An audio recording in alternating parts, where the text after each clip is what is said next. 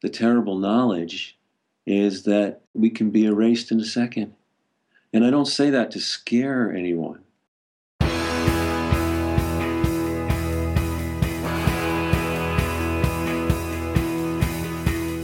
Welcome to The One You Feed. Throughout time, great thinkers have recognized the importance of the thoughts we have. Quotes like garbage in, garbage out, or you are what you think ring true.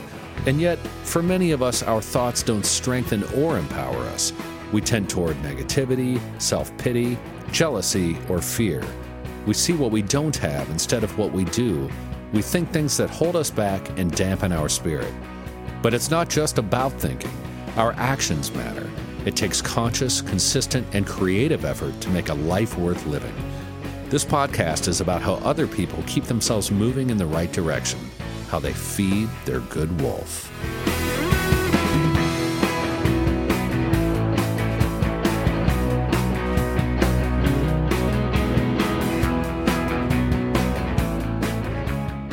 Being active is more important than ever, and that's why I am excited to introduce On, perhaps the best kept secret in the running world. I love these shoes. I have been buying them for four years, and I don't buy anything else. They were founded in 2010 in Zurich, Switzerland, and it's the fastest growing running brand globally. Their philosophy is that you should run how you were born to run. Instead of correcting your movement, on shoes react to your individual running motion. As I said, I love these shoes. I use them for trail running, for all uh, running on the streets, and just day to day wear. They are amazing. And On is offering our listeners an exclusive offer. Try the shoes or gear for up to 30 days commitment free. Head to on-running.com slash feed and pick your favorite shoes and apparel items. Apply the code try on feed at checkout to test your new products for 30 days. Love them, keep them. Not convinced? Send them back for a full refund. That's on dash running dot com slash feed and the promo code is try on feed. Thanks for joining us. Our guest on this episode is Mark Nepo, a poet, philosopher, and cancer survivor who has taught in the fields of poetry, health, and spirituality for 40 years. A New York Times number one best selling author, he has published numerous books and audio projects. Mark has appeared with Oprah Winfrey on her Super Soul Sunday program on OWN TV and has also been interviewed by Robin Roberts on Good Morning America. And here's the interview with Mark Nepo. Hi, Mark. Welcome to the show. Thank you. It's great to be with you. It's a real pleasure to have you on. I have seen your books on shelves for years. The Book of Awakening I read years ago and I really liked, and I really enjoyed your latest book, Inside the Miracle. So I'm looking forward to uh, getting into that book in more detail. But we'll start like we normally do with the parable. There's a grandfather who's talking with his grandson. He says, In life, there are two wolves inside of us that are always at battle. One is a good wolf, which represents things like kindness and bravery and love. And the other is a bad wolf, which represents things like greed and hatred and fear. And the grandson stops and he thinks about it for a second and he looks up at his grandfather and he says, Well, grandfather, which one wins? And the grandfather says, The one you feed. So I'd like to start off by asking you what that parable means to you in your life and in the work that you do, as well as any ways that you like to feed the good wolf in your own life. Sure. Well, thank you. Well, I love I love that parable. I know it. I know it well. And as I'd like to reflect on it, um, I'd like to move away from good and bad. You know, I, I find in my not not to a place of relativism where we say there is no good or bad, but but in terms of how we move through life, I'd, I'd like to reflect on this uh, in terms of things that are life affirming and things that are life draining. Because often I find when we're told we're good or we're bad, or we're, we're up or we're down, or we're true or we're false, or, you know, all of these directional judgments, they're just not specific enough to be helpful. You know, if you tell me I'm bad, I feel bad, but I don't really understand what that means in a way that's going to help me change. And likewise, if you tell me I'm good, well, I feel relieved for a minute, and but I also don't really know what that means in terms of what to what to reinforce. So for me, I feel like we are made up just like X and Y chromosomes. we begin with, I think, everything we need inside us. And as we engage in the life of experience, we move constantly between life affirming energies and life draining energies. And the life draining energies make us look for only things that will confirm what we already know, look for things that will only give us the illusion that we're in control, you know, and they will feed fear and violence and hate and sameness. But when we pursue our aliveness, which I think is what the soul wants us to do, when we pursue our aliveness, which changes for every individual throughout their life, then we come alive and we inhabit our gifts. And so we're all which one do we feed? Do we do we feed what's life affirming or do we feed what's life draining? Yeah, that makes a lot of sense. One of the things in your book that you talk about a little bit, you were just talking about control. And in the latest book, you say that our personal suffering is often intensified by our want to control life. And failing to be in control while believing in control makes us feel accountable for all that breaks along the way. And so there is guilt, but where guilt is secreted by a controlling mind, compassion emanates from an accepting heart. Yeah, you know, and I think, you know, we're just all comparing notes. Nobody really has a clue about this great mystery of life and and and that's the wonderful thing is when we can admit we don't know anything, then we can really begin a true journey or inquiry together. So, you know, let me first say I don't have any answers. Um, but all I can do is speak from my own experience and and you know all of these things even what we talked about in terms of life draining and life affirming energies I have you know, pursued both. I have fallen trying to control things, and um, it's part of being human. Right. But it's where we go with it and what we do with it, and when we fall down, do we get up? And so, you know, I think that I learned through my my journey and my cancer journey many years ago.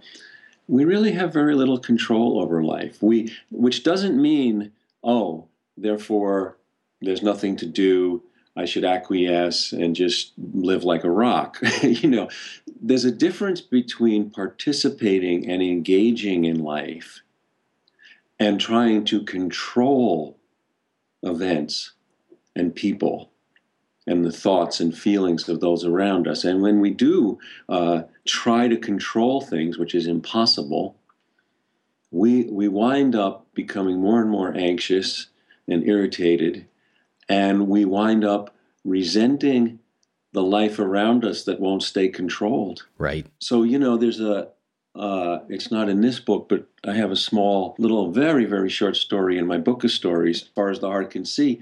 It's called Cain and Abel. I can't recite it, but I can tell you exactly the essence of it. And the essence is that, you know, two brothers, they find themselves with one small berry in their weaker hand. And the one the one brother looks at it and he and it's so small compared to everything he's worked for and wanted and dreamed of that it makes him bitter. But the other brother looks at the small berry and he says oh my god i think i think all my work has led me to this small berry. I think the whole world is inside that one little berry. And so he and you can also this is another version of of which one will you feed? Now we both we all have these voices in us. We have the voice that looks at at whatever we're given and goes is that it? After all i've done after all i've worked is that all i get? And that that makes us bitter. That makes us want to you know file a grievance with god somewhere. But but the other is we wake up like i did after my cancer journey and i go oh my god it was all here right all along it's in this little berry. Let me eat this berry that has everything. Oh my God. How amazing is that? And I think everybody has this ongoing conversation between these two voices. And uh, one other thing I have learned along the way is that as soon as we we stop, and we all do, to compare or count our experience compared to our dream of what we're working toward or compared to others, or compared to those in history, as soon as we compare or count, we lose our access to everything that matters because you can't be present and compare or count. Right. Yeah, that's uh, something we talk about on the show a lot. Is this idea of, you know, how how painful comparison can be. I think it was maybe Teddy Roosevelt who said that, um, you know, comparison is the thief of joy. Oh, that's beautiful. Yeah. That's a wonderful expression. What I've noticed about it is when you're once you're in the comparing mind, you can always look and be like, well, I've got more than that person, but I've got less, you know, wherever you are on the scale, you can always look up or down. And my experience of that is always that at neither of those points am I connecting. This leads Eric to another kind of ongoing challenge that's part of the human journey, and that is that everyone alive goes through repeated challenges about inflating ourselves or deflating ourselves. And the practice, I think, or at least what I aspire to, is whenever I'm going one way or the other, is to really try to just assume my full stature, not not larger than I am and not smaller than I am. And uh, you know, I was uh, I'm, I'm 64, but and and each decade I have a different form of exercise. But when I was in my 40s, I jogged, and uh, I was jogging one day in the summer. I was living in Albany, New York at the time, and I was, you know, tired about three miles in, and I had, was sweating, and I had panting, and my hands were on my knees, and it had rained the night before, and I was looking in a puddle, and all of a sudden I saw this full-grown man in the puddle, and it was me, and and I realized, you know, I I'd been a little boy running around in a big man's body for years, and all of a sudden I saw myself just briefly, accurately. And it, it was one of those moments that changed, changed me, that changed me to assume my accurate, full stature, not to be anybody else and not to be inflated or deflated. Right.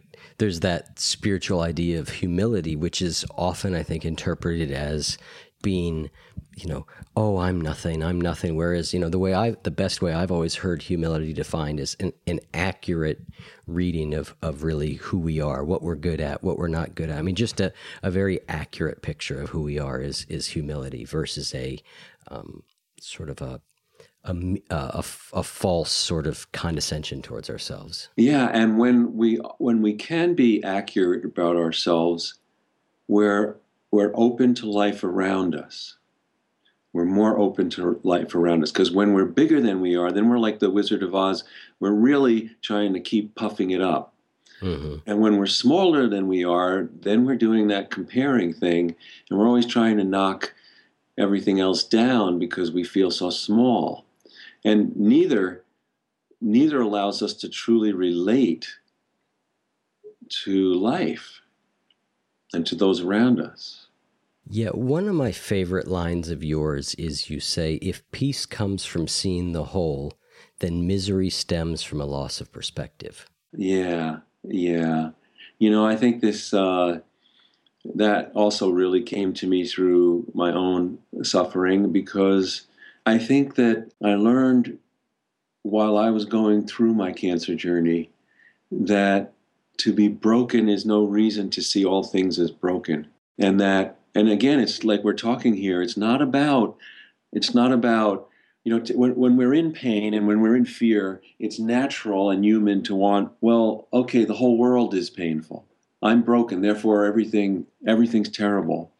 Um, the world's chaotic and broken and um, and when i'm in pain then everything is painful or i'm afraid therefore the whole world is it's understandable to do that but the truth is both things are true at you know when i when i was you know broken and sick and and you know close to dying and afraid i had you know i had a moment where that was all true and that was overwhelming. And the light outside of my home that day was still beautiful. And somewhere not very far away though i don't know where somebody was making love. And somewhere else, not very far away, a child was being born, and somewhere else, someone was helping somebody, and and so you know both things are true. And while when we're suffering, we need the company of those who know what it's like to suffer. when I'm suffering, I need I need everything that's not suffering to heal. When I'm broken, I need everything that's solid to heal. And so being in the moment, which we talk a lot about in our age, and I think rightfully so, but we tend sometimes to make a cartoon out of it. Being in the moment isn't just, oh, well, I can forget about responsibility or the past or the future or others and just uh, live with abandon and enjoy it. No, no, being in the moment means being in my moment to the depth of my experience where it starts to touch on all experience and being in the moment of life that is happening everywhere at the same time beyond my individual journey and allowing those things to merge. You know, it, it's interesting that we're taught as we grow up, we're all taught to discern things, to sort, to prioritize, and then choose. And this is a very great skill uh, that the mind has that helps us navigate the surface world. It helps me put gas in the car and choose cottage cheese over milk and, you know, choose uh, cough syrup and not the poison, the ant poison that's next to it. Um, and that's all necessary. But, but I think. Uh, you know, that kind of mental acuity is not a code to live by, it's a skill to help us live. And what experience has taught me is that the longer I go and the, the, the deeper I feel things, both wonderful and difficult, the more I feel like like experience asks us to let everything in, to absorb it and let it integrate, to let it synthesize and the mind can't do that. Only the heart, I believe, can do that. And that, when we can hold the truth of all things, then it releases a logic of the heart. And this is where we get into the realm of paradox. Yes, uh, one of the guardians of truth. yes. Paradox has been a great teacher for me. And, and one of the uh, ways that I understand paradox is that you know we could describe paradox as any moment where more than one thing is true at the same time, and so if we can withstand that seeming tension of opposites, we we start to to be instructed in a deeper way, a deeper way of things being like the fact that I could be you know struggling and sick with cancer and a mile away, uh, you know, somebody is being born, you know, and one is, you know, not more valuable than the other or, or competing with the other. They inform each other.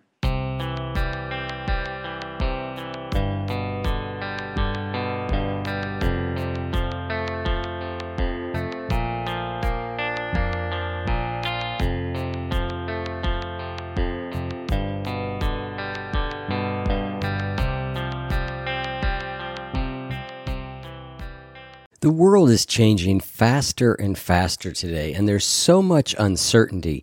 And one of the skills that we need to deal with it is to be able to learn things quickly. And the best way I've found to do that is Blinkist. Blinkist is a unique and powerful app that works on your phone, your tablet, or your web browser. And basically, what they do is give you the best key takeaways, the need to know information from over 3,000 nonfiction bestsellers. They can condense them down into blinks, which you can read or listen to in just 15 minutes. I've found it really helpful for me over the last few weeks to really get up to speed a lot more on racial issues in this country. They've got a ton of great books out there that you can look at, like The New Jim Crow by Michelle Alexander, How to Be an Anti Racist by Ibram X. Kendi, White Fragility by Robin DiAngelo, and so many more. And now they've got a special offer just for our audience. Go to Blinkist.com slash wolf to start your free seven-day trial and get 25% off a Blinkist premium membership and up to 65% off audiobooks that are yours to keep forever. That's Blinkist, spelled B-L-I-N-K-I-S-T. Blinkist.com slash wolf. to get 25% off a premium membership and a seven-day free trial. Blinkist.com slash wolf. The people who drive industries, entertainment, and culture shape our world every day in bold and dramatic ways. But did you ever wonder how they got there? Behind the Talent features in depth conversations with people who identify and develop talent, the people who find the people that shape our world. Guests include big league sports scouts, rock star talent agents, and CIA officers. Uncovering the skills and challenges that unite them all is the job of host David Mead. He's an expert speaker and educator, and he brings his own curiosity and insights to each interview to expand our understanding of what it means to be a recruiter in today's world of work. Brought to you by Indeed.com, Behind the Talent is a must listen for anyone interested in the secrets behind identifying talent and unlocking potential in individuals and organizations. Subscribe to Behind the Talent now, wherever you get your podcasts. Rest of the interview with Mark Nepo. In the latest book, you have a, a line that speaks very much to what we were just talking about that I had pulled out, and it says, The sighted fin only implies the wonder of the great fish pumping below. And the sighted star only implies the oceans of light flooding the universe beyond the range of our eyes. In just this way, everything worth knowing is cloaked in paradox, because everything substantial defies being revealed in its totality. Thank you, thank you, and I and I think that, you know, so in that way, we're we're always. I think the physical world, the tangible world, is like the tip of the iceberg. It's a manifestation of the invisible energies of life, whatever you want to call them. And, you know, the mystical call it, you know, the glow and shimmer of spirit. And, you know, physicists call it the wave theory that's in between particles. But whatever whatever we call it, there's more than just the surface world. It points to the invisible. And so one of the things I think that we're asked to do in being human and in coming alive is to maintain our relationship with with all that is unseen and unknown to stay in conversation with what we don't know it's a huge uh, point of contention in in our our modern global world because we live in an age where there is fundamentalism worldwide nobody has a uh, kind of a monopoly on fundamentalism not uh, right. You know, we have domestic fundamentalism, and and every culture has its orthodoxy and fundamentalism. But I also believe, and I write about this in the Endless Practice, but um, we we've developed a personal fundamentalism, where you know we become so accustomed to what's familiar that we we think of that as truth. And, and actually, that insight is not mine. That's Robert Kegan's, from, uh, who's the psychologist from Harvard, developmental psychologist, which I love, is he talks about egocentrism as when we we substitute what is familiar as true. Because it's familiar, we believe it's true. And now, only things that are familiar to us will we allow in. And then we start to fear that anything that's not familiar is dangerous, and therefore we start having racism and prejudice and violence. And as opposed to, you know, Plato said that we're all born whole, W H O L E, but we need each other to be complete.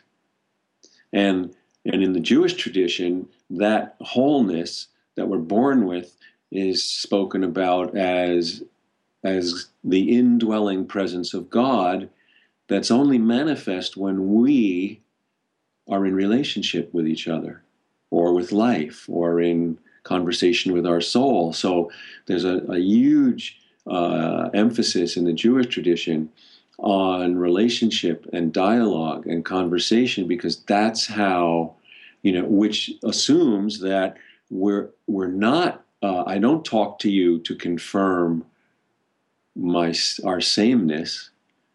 I I talk to you so that I can learn from you what I don't know, and you from me what you don't know, and together we, we are made more whole. So those have always been fundamental, you know, different kind of starting points in the in the human journey. At any point in history, you can find you can find, you know, there really are two lineages. Yeah, and I think that modern culture has a definite sense of the not have the answer is something that we're very afraid of. Yeah, and and actually, you know, I think that we've been miseducated that uh, that we should even look for answers. I view a question now at this point in my life as a doorway that I would like to open and go through with someone, not for an answer, so that we can live something together. Yeah, there's that great old quote from Rilke about learning to love the questions, and then someday you might be able to live your way into the answers. Yeah, that's a beautiful, beautiful statement. So, your latest book is called Inside the Miracle Enduring Suffering, Approaching Wholeness. And it's a series of writings from a lot of different times in your life. But the, the original, some of the original parts of the book were from uh, when you had cancer, I believe, back in uh, the late 80s. So a lot of the book is focused on if I had to if I had to summarize a big part of it is that it's precisely these challenging experiences, these difficult experiences that we go through that turn us into who we are. That that's the path to wisdom very often. What I've done with this book, which I'm very grateful uh, to my publisher, Sounds True, for the chance to do this, is I, I've taken work over 30 years, starting with my cancer journey and and moving through, you know, all the different ways that my perceiving has changed and, and other struggles and losses to try to glean the lessons and the, the inquiry. And so to put that together after all this time was a real a gift to be able to explore that. And I'm not like deifying suffering. You know, um, uh, it's it's not about that. It's more about it's like you wouldn't dispute gravity. You know, like it just is. And you know, suffering and difficulty and obstacles as well as surprise and wonder and the overwhelming impetus of love, all of these things, they're equivalent to what friction and erosion are in nature. So, in the natural world, things are eroded to their beauty. You know, we uh, save up money and we go on vacation to look at the Grand Canyon or to go to the edge of uh, one of the continents and look at cliffs that have been pounded for thousands of years by the sea. And so the human equivalent to that is great love and great suffering, great surprise and great obstacle. And it seems like the order of the universe, however you want to deem that, whether you talk believe in God or Atman or Dharma or quantum physics or everything or nothing, whatever it is, it seems like the universe has been designed to be just the human journey, the life journey, not just human, is difficult enough that we need each other to hold each other up to that erosion and wearing down. And I think that ensures the journey of love. And, you know, in the same way that a piece of coal can be pressurized into a diamond, so too we. And so this is just kind of a spiritual physics that I don't know that I would have seen had I not been pressurized myself and eroded and broken open. And so I think that um, I'm more, my work is focused on, has always been focused on, and I think all the traditions are focused on. So what do we do once, once we're opened? You know, I, and that becomes part of, that becomes a big part of the spiritual journey. We will be opened there's no question about it. Just the same way that there's gravity, or that rain will fall to the ground, or that you know erosion will wear mountains away. We will be broken open, and how we hold each other up and support each other, and what we do with what's opened, is when the soul starts to show itself in the world. And you know, this is the thing in the Tibetan tradition: uh, a spiritual warrior, not a military warrior. A spiritual warrior is one who uh, is committed to a life of transformation, not knowing what that is, will look like. But a spiritual warrior always has a crack in their heart because that's how the mysteries get in. And so, you know, we are cracked open and and when that happens, what the the the light that is in us comes out and the light of the world comes in. And now now, for the first time, we can't distinguish what's the world and what's me. And now we are more one, and our compassion begins to be released. There's a beautiful line in the the new book where this gets back to what you were talking about a minute or so ago was about this the need for others and and how how we come together and there's a line in the book where you're describing the great care that your friend and your wife gave to you during a particular difficult uh, time during your cancer and you say that we made it through and I'll never forget what they have taught that reaching in and touching the spot that hurts if done with selfless love, can release the pain the way a dark branch can be gently shook to free it of all those steely crows. Mm, yeah. Yeah. You know, I mean, I think we, we underestimate um, the power of, of love and of presence. You know, for all the things that we can do, you know, I can, if you, if I if we were together and you were to fall over or, trip, I can help you up and I can get you a band aid and I can get you a glass of water. But for the things that can't be seen, the things that we have to deal with inside, eh, it, our presence, our bearing witness, our holding, our listening, is is has always been great, great medicine. Great medicine, and we often underestimate that or forget it, forget that, that it even matters.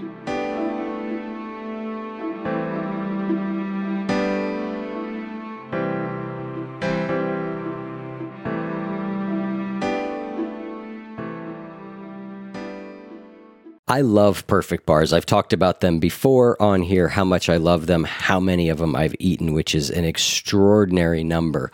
But there's not just perfect bars. The company, Perfect Snacks, make a variety of products like protein bars, peanut butter cups, and kids snack bars. And they're all made with freshly ground nut butter, organic honey, and 20 organic superfoods. You're sure to find something that you'll love. Of course, my favorite is the standard perfect bar, dark chocolate chip peanut butter, although their peanut butter cups are amazing too. And you keep them in the fridge, and so they're cold. If you're not already convinced, they're also non GMO, project verified. They're gluten free, they're soy free, they're kosher, and they're low GI, and they are delicious. So, right now, Perfect Snacks is offering 15% off your online order. Just go to perfectsnacks.com slash wolf. Shop their refrigerated snacks at perfectsnacks.com slash wolf today to get 15% off your order. We want you to be prepared for snack time. So go to perfectsnacks.com slash wolf to stock up and save 15%.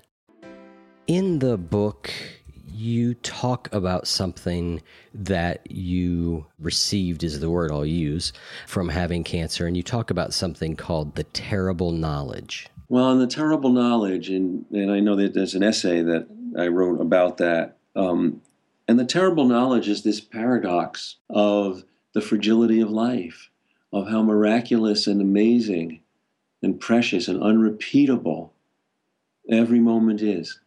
That all of eternity is in every moment, it's in this moment between us right now.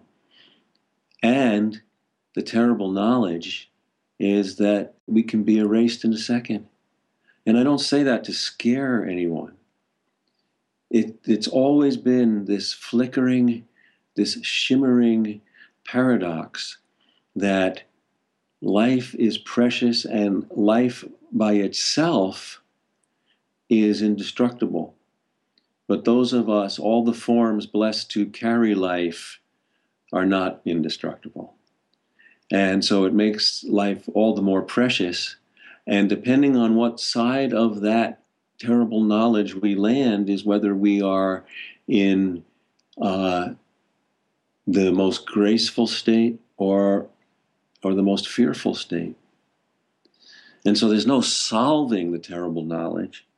There is only our journey, just just the way a dolphin will will break surface and go under and break surface and go under like a whale, you know, and we will as well.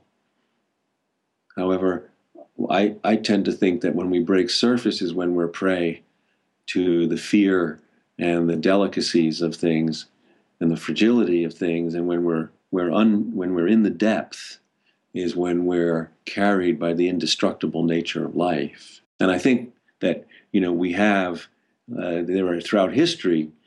You know, this this is an ongoing, unstoppable cycle. I believe. So it's not about staying in any one place. It's about how do we live and hold and be a part of this ongoing miracle and indestructible and slash fragility of life. And so those who get caught or stuck, if we, you know, in the destructive side, the the fragile, impermanent, fearful side, well, you know, then th- those are the people who are pessimistic and nihilistic, and life is full of chaos and random, and and uh, all there is is fear. And those who are who try to be stuck on on the other side to transcend all of that, you know, life is a panacea. It's beautiful if we could just get out of this icky stuff on the ground. Well, it's it's I think it's always both. And and you know, the the impermanence of life grounds us from from running away from everything that's here. And the miraculous light of the indestructible nature of life lifts us from the impermanence. And we have, so our, I think, you know, I think part of our spiritual practice, whatever that looks like for anybody in, individually, I think it has some form of how, how do we allow both in? How do we allow both and how do we, how do we live with both? And it is a terrible knowledge in that it, you know, when we fall down, it can be terrifying and terrible. But when we're standing strong, it's full of awe. It's full of awe. And I think the the the value of impermanence within one, you know, we, we, we tend from the Buddhist perspective of impermanence, we always immediately think, oh, that means we're going to die, and we all will. But but impermanence within a life means that whatever we're going through, including all the difficulties, that's not permanent either. Yeah, it won't last. It doesn't make it easier, but it won't last. Depending on the state you're in, impermanence is either good or bad news, but it's always true. that's right. One of the things on the show that um, I talk about a lot is how do you balance ambition and striving with being right where you are in life. So you're somebody who has, you know, you have written an enormous uh, number of books, books of poetry, books of nonfiction. So you're clearly um, you know you have some degree of I, I, ambition is probably not the right word but creative drive call it what you will. And yet you've also said uh, things and this conversation confirms a lot of it like that we think that accomplishing things will complete us when it is experiencing life that will. So how do those things balance out in yourself? Yeah well they, they uh, thank you. That's a wonderful question. And and you know they don't balance out. They because i don't i don't have any ambition and I'll tell you how this all, I was very driven before my cancer journey in my 30s. I was a driven artist. And um, through no wisdom on my part, it wasn't like I almost died and said, oh, well, I'm going to give that up. Um, you know, I, I just woke up on the other side and I was living from my heart and not my head. And I also had lost my drive. And this was very disorienting at the time. I mean, I, it really was troubling and, you know, it was enough that that I almost died and I was still here, and now I was I was here and I felt like I'd lost my gift. I, would lost my creativity, and I was very uh, wandering for almost you know eight months or so or nine months. When I slowly came to understand that I was now freed of the drive and I was drawn to things. And the image that helps helps me understand that was it was like a river you know, a strong river makes a lot of noise because the banks are holding it. And so it roars down through kind of the gully of the banks and the, the riverbed. But when that river reaches the sea, and all rivers reach the sea, that current doesn't disappear. It goes deeper and continues to run strong, but because it's deeper, it doesn't make any noise. And it joins with all the other water. And that's what going through cancer and almost dying and still being here did to me against my will, without my knowledge, you know? And and so then when I started to understand I was drawn to things, I was actually freer. And there was so much more joy in creating. And so things started to shift because I wasn't I was no longer creating to produce something. I was creating to stay in conversation with life. And the trail of that conversation started to become my teacher. So, while of course these writings have have parts of me, they have a lot of me, but I wouldn't say that I create them out of nothing. I would say that I retrieve them and I give of myself, and myself is in the mix, just like silt on the bottom of a river gets taken along by the river. But then what what comes becomes my teacher. So you know, if I the key to my being prolific has not been ambition, it's been that I've learned how to get out of the way, and that I've learned how to uh, to write about what I need to learn. I don't write about what I know. And the truth is, I don't know if many authors will admit that. I think that's true for everybody. I write about what I need to learn, and then I beca- it becomes my teacher. If I only wrote about what I understood, I would have written very little. yeah. And so, you know, I wrote a book about awakening, the book of awakening, because I needed to be more awake. And I wrote a book called The Exquisite Risk because I needed to be able to learn how to take more risks. I wrote a book about courage because whether people, you know, thought I was courageous in in facing what I had to deal with, that doesn't matter. I had reached the end of what what was courage for me and I in order to continue to grow, I needed to learn more about how do I be more courageous? So, or and listening, the book on listening. So, you know, I think that one of the inescapable gifts, hard gifts of almost dying, what has been that, you know, I look forward to things, I plan things, you know, I look forward to our call, but my dreaming is always returned to now.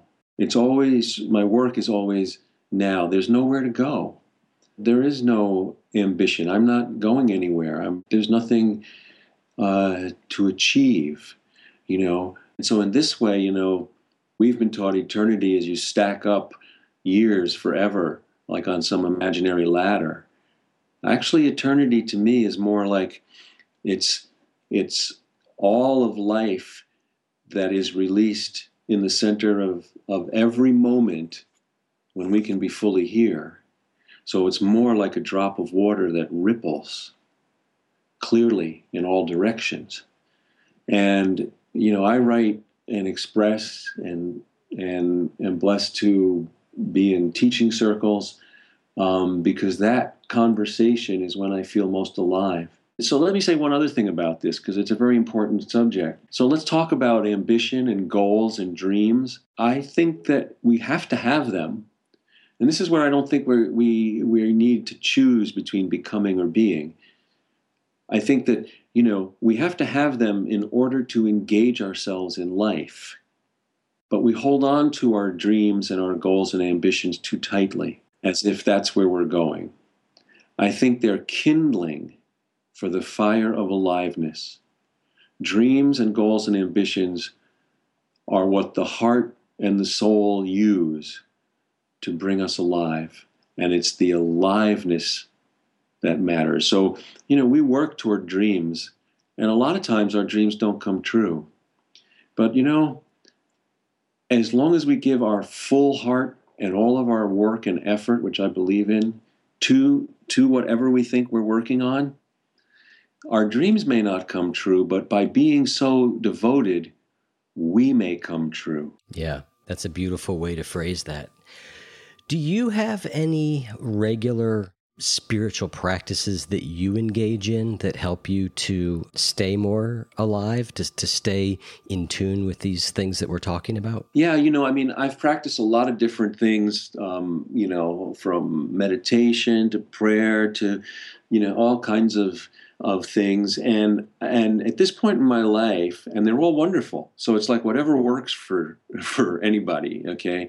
You know it could be gardening. It could be a formal spiritual practice and it could be being an auto mechanic on weekends you know? It doesn't really matter what it is. But what i at this point in my life i'm really committed to an integrated practice. So i try to have my days you know, I purposely interrupt my days. I begin by working, and then I'll take our dog for a walk, and I'll work some more, and then I'll purposely go out and do errands to to break up the day. And so I try to really have things be integrated uh, throughout throughout the day, and and and I'll tell you why. And and it's um, and I wrote about this uh, in another book, uh, but you know, it comes from the life of Beethoven and Beethoven, among many things, but Beethoven, one of his amazing innovations is he he created it's Opus 131. It's a it's a, a string uh, concerto for a quartet, and um, and at that time, quartet uh, concertos, string concertos, um, they they only had four movements, and he wrote this one with seven and the musicians at the time were all kind of like, you know, they were like, what, what is he thinking? And they were also like challenged to see if they could play it, you know. And one of the other things he did in this was that, you know, in music, there are rest stops, there are pauses where there is no beat, and it just, you know, that beat is filled with silence, there's a rest. Well, not only did he make this with seven movements, but he made the entire thing without any rest stops. There were no pauses. Now, professional string classical you know uh, musicians who play string instruments they're gifted enough and practiced enough that they use those pauses to retune their instruments because you can't play more than one movement if you're lucky without your strings going out of tune even slightly. So beethoven was saying to the musicians and it was a, and it was a comment on life. You know you can practice you can do all of this but yeah you're going to have to tune as you go it's not going to be perfect music, and you're not going to be able to get a rest stop, and you're going to have to tune as you go. And and certainly we do have rest stops and we, we we can pause but there are times in life you know we talk here and then we'll get off and you'll go into your life tomorrow and I'll go into mine and when life happens we're going to have to tune as we go it may sound out of tune and it doesn't matter because we're not here we're not here to do it perfectly.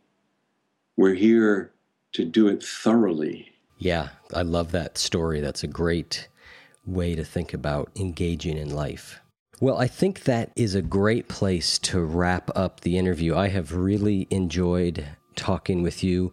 I really enjoy your writing a lot. You are uh, you're a great writer. There's a lot of poetry, even in the prose. It's very poetic. And then, of course, you write a lot of poems. So we will have links in the show notes to certainly your latest book as well as many of your other works. But again, Mark, thank you so much for taking the time. It's been a pleasure to talk with you. Thank you, Eric. It's great to be a part of your good work, too. Okay. Well, take care. All right. Bye bye.